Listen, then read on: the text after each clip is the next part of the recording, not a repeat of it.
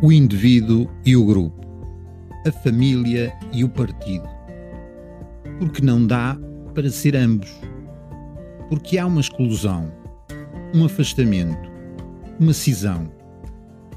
Porque o partido sempre mais importante. Os sentimentos e os ressentimentos. A revolução como forma de sair da pobreza. Os russos não souberam fazer as coisas mas na China é que vai ser. A mudança não é superficial, é sistémica, total.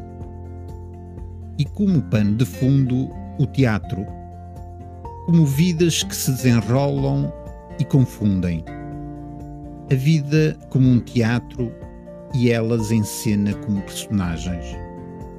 E depois, as boas raparigas vão para o céu. E as outras? As más raparigas vão para onde quiserem. Boas leituras.